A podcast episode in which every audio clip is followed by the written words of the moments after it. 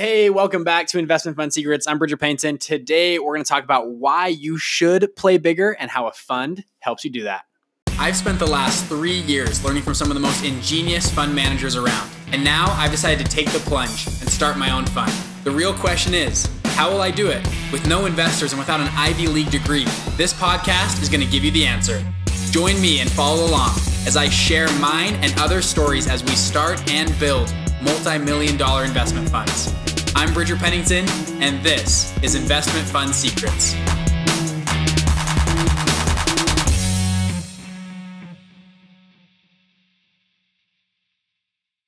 All right, guys, welcome back. So, today I want to talk about why funds are so freaking cool. And a lot of you guys listening already know this, but it's when you bring up a fund at a dinner party, at a family event, at a business meeting, people's eyes perk up and their ears kind of come to you and people start listening to you when you start talking about running a fund, managing a fund, starting a fund because funds allow you to do way more than you could have done before.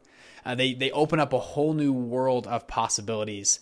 Um, I, I was reading a, two books actually recently. One of them was called Play Bigger, and from the title, you can tell it's talking about playing bigger. Three guys on um, from Silicon Valley, fantastic guys. One of them started PayPal. The other guy helped start um, I think Stripe, and another guy um, he's invested in a ton of, ton of these different companies and talks about companies that decide to play bigger. Fantastic book if you want to read it. One of my favorite business books of all time. Talks about finding your niche and becoming a category king. We talked about that in, in, a few episodes ago. In your fund, find a niche and become the category king of that niche. Don't try to just do a broad fund. We're going to do, uh, you know, tech VC investing. Like everybody does that. You know, you really think you're going to beat Sequoia with tech VC investing? Like, no, go find a small sector. Go invest in, maybe you can still do tech, but focus it on um, women entrepreneurs in Argentina right? That's way different than you're you're not now you're not fighting with Sequoia as much because you're in Argentina. You're focusing on women entrepreneurs that are doing maybe uh, they're doing less than thirty thousand dollars in revenue, right? Might you can do micro investing, right? You can find a niche. Now that's just an example, but finding a niche where you can exploit that and become a category king. Now I love. I just read another book by Stephen Schwarzman, one of the co-founders of Blackstone. Fantastic book called What It Takes: Lessons in the Pursuit of Excellence. One of my favorite quotes that he keeps saying over and over throughout the book, and his attitude towards life was this: It's as hard to start and run a small business as it is to start a big one. You will suffer the same toll financially and psychologically as you bring it into existence. It's hard to raise the money and to find the right people. So, if you're going to dedicate your life to a business, which is the only way it'll ever work, you should choose one with potential to be huge. He shares a story at the beginning of his book. He uh, grew up in a small town in Pennsylvania, and his parents ran a small kind of department store, clothing store. Um, they'd sell different fabrics. And Stephen growing up was like, let's take this national. Why don't we be like the next Sears or Macy's and, and have stores everywhere? And his dad was like, oh, I don't want to do that. I don't want to, I don't want to, I don't want to play that big. And he says, well, let's just do Pennsylvania then. I can imagine, you know, 15 stores across Pennsylvania. It'd be incredible. He goes, no, he goes, what about Philadelphia? Just one city. And he says, dad says, no, I'm, I'm fine with, I have a great life and I have my house and a family and I'm doing okay. And Stephen just couldn't wrap his head around this of why not expand? Why not play bigger? And that's a personal choice, right? Do you want to play bigger? Are you okay with, with what you're doing right now? Or do you want to play on a different level? That's a choice we all have to make inside of our businesses and, and what we're doing. But Stephen, he argues that it takes about the same amount of work. So why not go big and really have a life and generational changing wealth potentially come to your family and your kids and your grandchildren? Instead of just playing with your current little small venture why not play bigger? And you can start buying a new car for your dad or help your grandma or help your nieces and nephews who are struggling or help just people and help your favorite charity or church right? When you play bigger it allows you to give and bless more people around you. That's what he argues and i argue that as well of playing bigger. And you can tell steven schwartz i mean when it started blackstone right? Their first fund they launched. Imagine launching a fund. Their first fund had a they had a goal of of raising a billion dollars. Nobody had ever done that before them of on their first fund of raising that much money. Um, and he said, if we're gonna set a goal, we got to go all out. And they went for it. Anyways, fantastic book. If you want to read it, tells his story. Um, kind of a fun read too. It tells just kind of his life story and, and lessons and principles along the way. Um, not as much about running a fund per se, but cool book, um, cool life and, and business book. But that's the point, right? Of of playing bigger and what a fund allows you to do. A lot of people, and I was actually on a Matty A, a Millionaire Mindcast. I was interviewed on that podcast a little bit ago. It should publish, I think, actually, probably the time this podcast comes out, it'll probably be published as well. Um, we both talked about on there of he does a lot of real estate deals. He says it takes the same amount of work to do a two hundred thousand dollar flip and a twenty million dollar flip. Why not do the twenty million dollar flip? Because people get scared and they want to work out. They just don't know how to play that big. And he argues on his on his podcast as well to just open up your mindset to play bigger. And you think, Bridger, well, I, I can't do a $20 million deal. The, I'll give you a few pros as well with running a fund when you scale. So, pro number one is you leave competition. How many people, I'm just to do real estate for now. How many people can get a brother in law and a grandma together and buy a $200,000 property? Like a lot, right? A lot of people can do that deal. How many people can put together $20 million and buy a $20 million deal? Not as many, right? And the bidders, the amount of bidders goes down. Right now, right, I'm from Utah.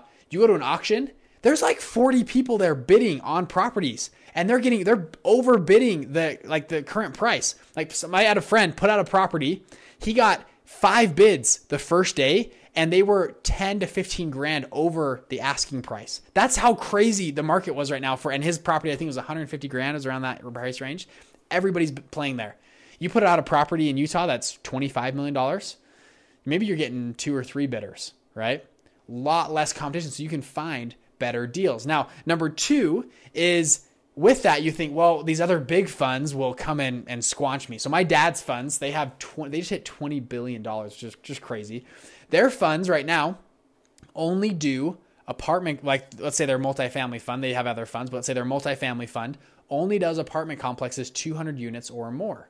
Right? That's what they tell everybody. Right? We we typically do, and they sometimes will do lower or more, but we typically do 200 units or more. So if you're a guy that maybe you buy a hundred unit apartment complexes, that's your niche. Niche. That's awesome, right? You're they've they've gone so high and so far that they can't afford to do small deals like that, and you can find this middle market space. That's how you get in the game. And people say, "Oh, I can't compete against Blackstone or KKR or Sequoia." You're not competing with them. They are playing on a higher level because they got to deploy a lot of capital. They're not going to touch these smaller or mid cap range investments where you can really exploit the market. Because a lot of those companies that do well in the mid cap range eventually grow out of that range and go to other places. Then you can replace them.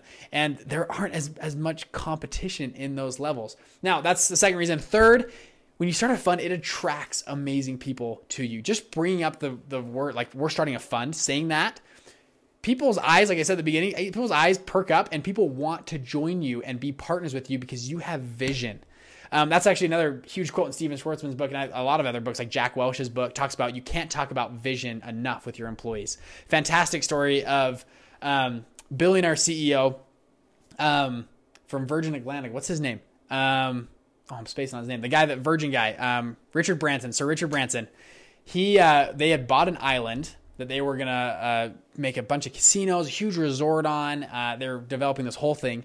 They get to the island for the first time and there's a few workers on the beach and they're just waiting they're after they're waiting for a boat to come in to deliver supplies and, and stuff and as they're going richard branson steps off and he goes over and talks to the two guys on the beach and everyone there is with him like what's he doing he they're like okay he'll, he'll come over in a second and it's two three now five minutes now eight minutes 10 minutes go by and finally somebody walks over like hey we gotta go we're on a tight schedule today we gotta see all the properties we gotta see how we're doing and he goes, Oh, sorry, I just got to finish up. I'm just telling them how important their jobs are.